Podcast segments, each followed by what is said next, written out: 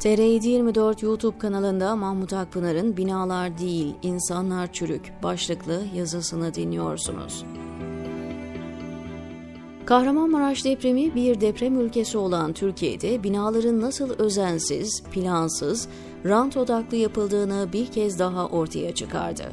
Anayasal ve yasal pek çok mevzuatta olduğu üzere bu konudaki düzenlemelerde ciddi problem yoktu. Hatta Japon bir deprem uzmanının depremle ilgili yasal düzenlemeleri görünce gayet iyi dediği yönünde tevatürler var. Ama maalesef her konuda olduğu gibi deprem için yapılan düzenlemeler, kurallar da kağıt üzerinde kalmış. Oysa büyük yıkıma ve 17 bin ölüme sebep olan Marmara depremi sonrası siyasi partilerden vatandaşa kadar hepimiz deprem gerçeğinin acı yüzünü görmüş ve tedbirler alma, bir daha benzer hatalara düşmeme konusunda azmetmiştik.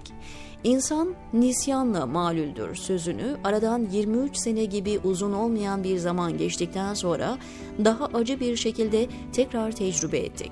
Deprem vergilerinin, depreme hazırlık için oluşturulan kaynakların çarçur edildiğini, gerekli önlemlerin alınmadığını, fay üzerindeki kentlerimizin ranta, kısa vadeli kazanımlara, müteahhitlere feda edildiğini anladık. Yasalar sağlamdı, düzenlemeler yeterliydi. Hatta denetim mekanizmaları ve yaptırım araçları da vardı ama uygulanmamıştı. Zira insanımız çürüktü. Çürük insanların hayata hakim olması, karar mercilerini tutması ve yaptıklarının bedelini ödememesi dürüst, namuslu insanları yıldırıyor. AKP döneminde ise çürükler yaptıklarından utanç duyma bir yana, dürüstleri tehdit eder, hapse atar, hain, ajan ilan eder oldu. Yaptığı binalar dimdik ayakta olan Malatyalı Aydın Elmas, bugünlerde sürgün yaşadığı Norveç'te daire sattığı insanlar tarafından aranıp tebrik ediliyor. Ama Aydın Elmas gibi kaliteli iş yapan on binlerce esnafın malına mülküne çöküldü, hapislere atıldılar ve hain olarak etiketlendiler. Neden? Çürükler rahat at oynatabilsin, rantçılar kolay para kazanabilsin diye. Aydın Elmas gibi dürüst vatansever insanlar torun sevecek yaşta sürgün hayatında. Aileden, çoluk çocuğundan uzakta yaşıyor. Emekli maaşına bile el konulmuş. Öte yandan yaptığı binalar yıkılıp ceza alan çürük müteahhitler, rantçı inşaatçılar Cumhurbaşkanlığında danışmanlık yapıyor. İktidar partisinde siyasete devam ediyor. Çürük insanlar siyasete, hayata, bürokrasiye, sektörlere hakim olunca düzgün, dürüst, işini yapan insanlara ülkeyi terk edip gitmek dışında çare kalmıyor. Her dönemde çürük insanlar bir şekilde gemisini yüzdürüyordu. Ama son yüzyıl içinde devlet, siyaset, bürokrasi ilk defa bu derece ve alenen yozlaştı. Liyakat tamamen bitirildi, makamlar, konumlar, işler göstere göstere çürük insanlara verilir oldu. Çünkü AKP-MHP iktidarı her türlü suç ve suçluyla, çürük insanla iş tutuyor. Dolayısıyla dürüst insanlara ülkede nefes aldırmıyor. Düzgün, nitelikli insanlar ya susup kenarı çekilmek ya da ülkeyi terk etmek zorunda bırakılıyor.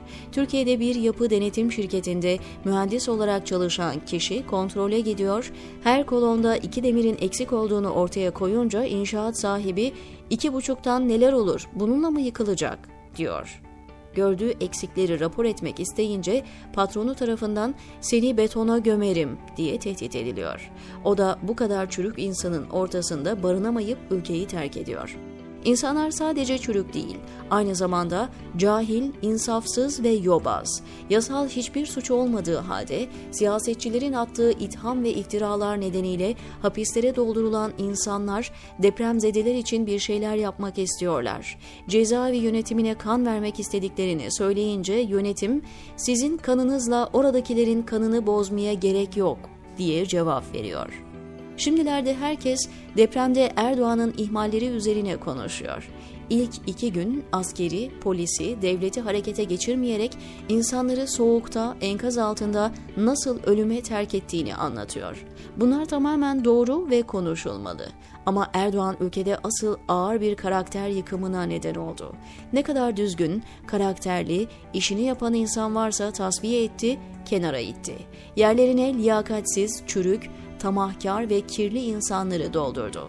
Dolayısıyla hem toplum hem devlet çürük adamların at koşturduğu, karakterli insanlarınsa susmak veya pusmak zorunda kaldığı çakallar ülkesine döndü.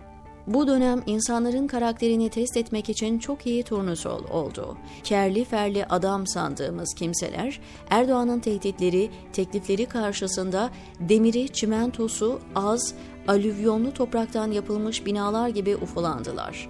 Anlı şanlı kişiler, makamın, çıkarın, şöhretin, gelecek korkusunun, bazen iktidar tehdidinin altında kalıp enkaza dönüştüler. Problem binaların çürük olması değil, adamların çürük olması. İnsan çürük olunca sadece binalar değil, hayatın tüm alanları çöküyor. Erdoğan namuslu, dürüst, liyakat sahibi insanlara düşman, çürük insanlara düşkün. Çevresine bir bakın. Her görüşten, yaklaşımdan çürük kişiler etrafında konuşlanmış fır dönüyor. Yine her görüşten dürüst, liyakatli, namuslu kimse ise onun husumetinden, nefretinden zarar görüyor. Bence mesele ideolojik değil. Mücadele dürüstlerle çürükler arasında geçiyor, diyor Mahmut Akpınar TR724'deki köşesinde.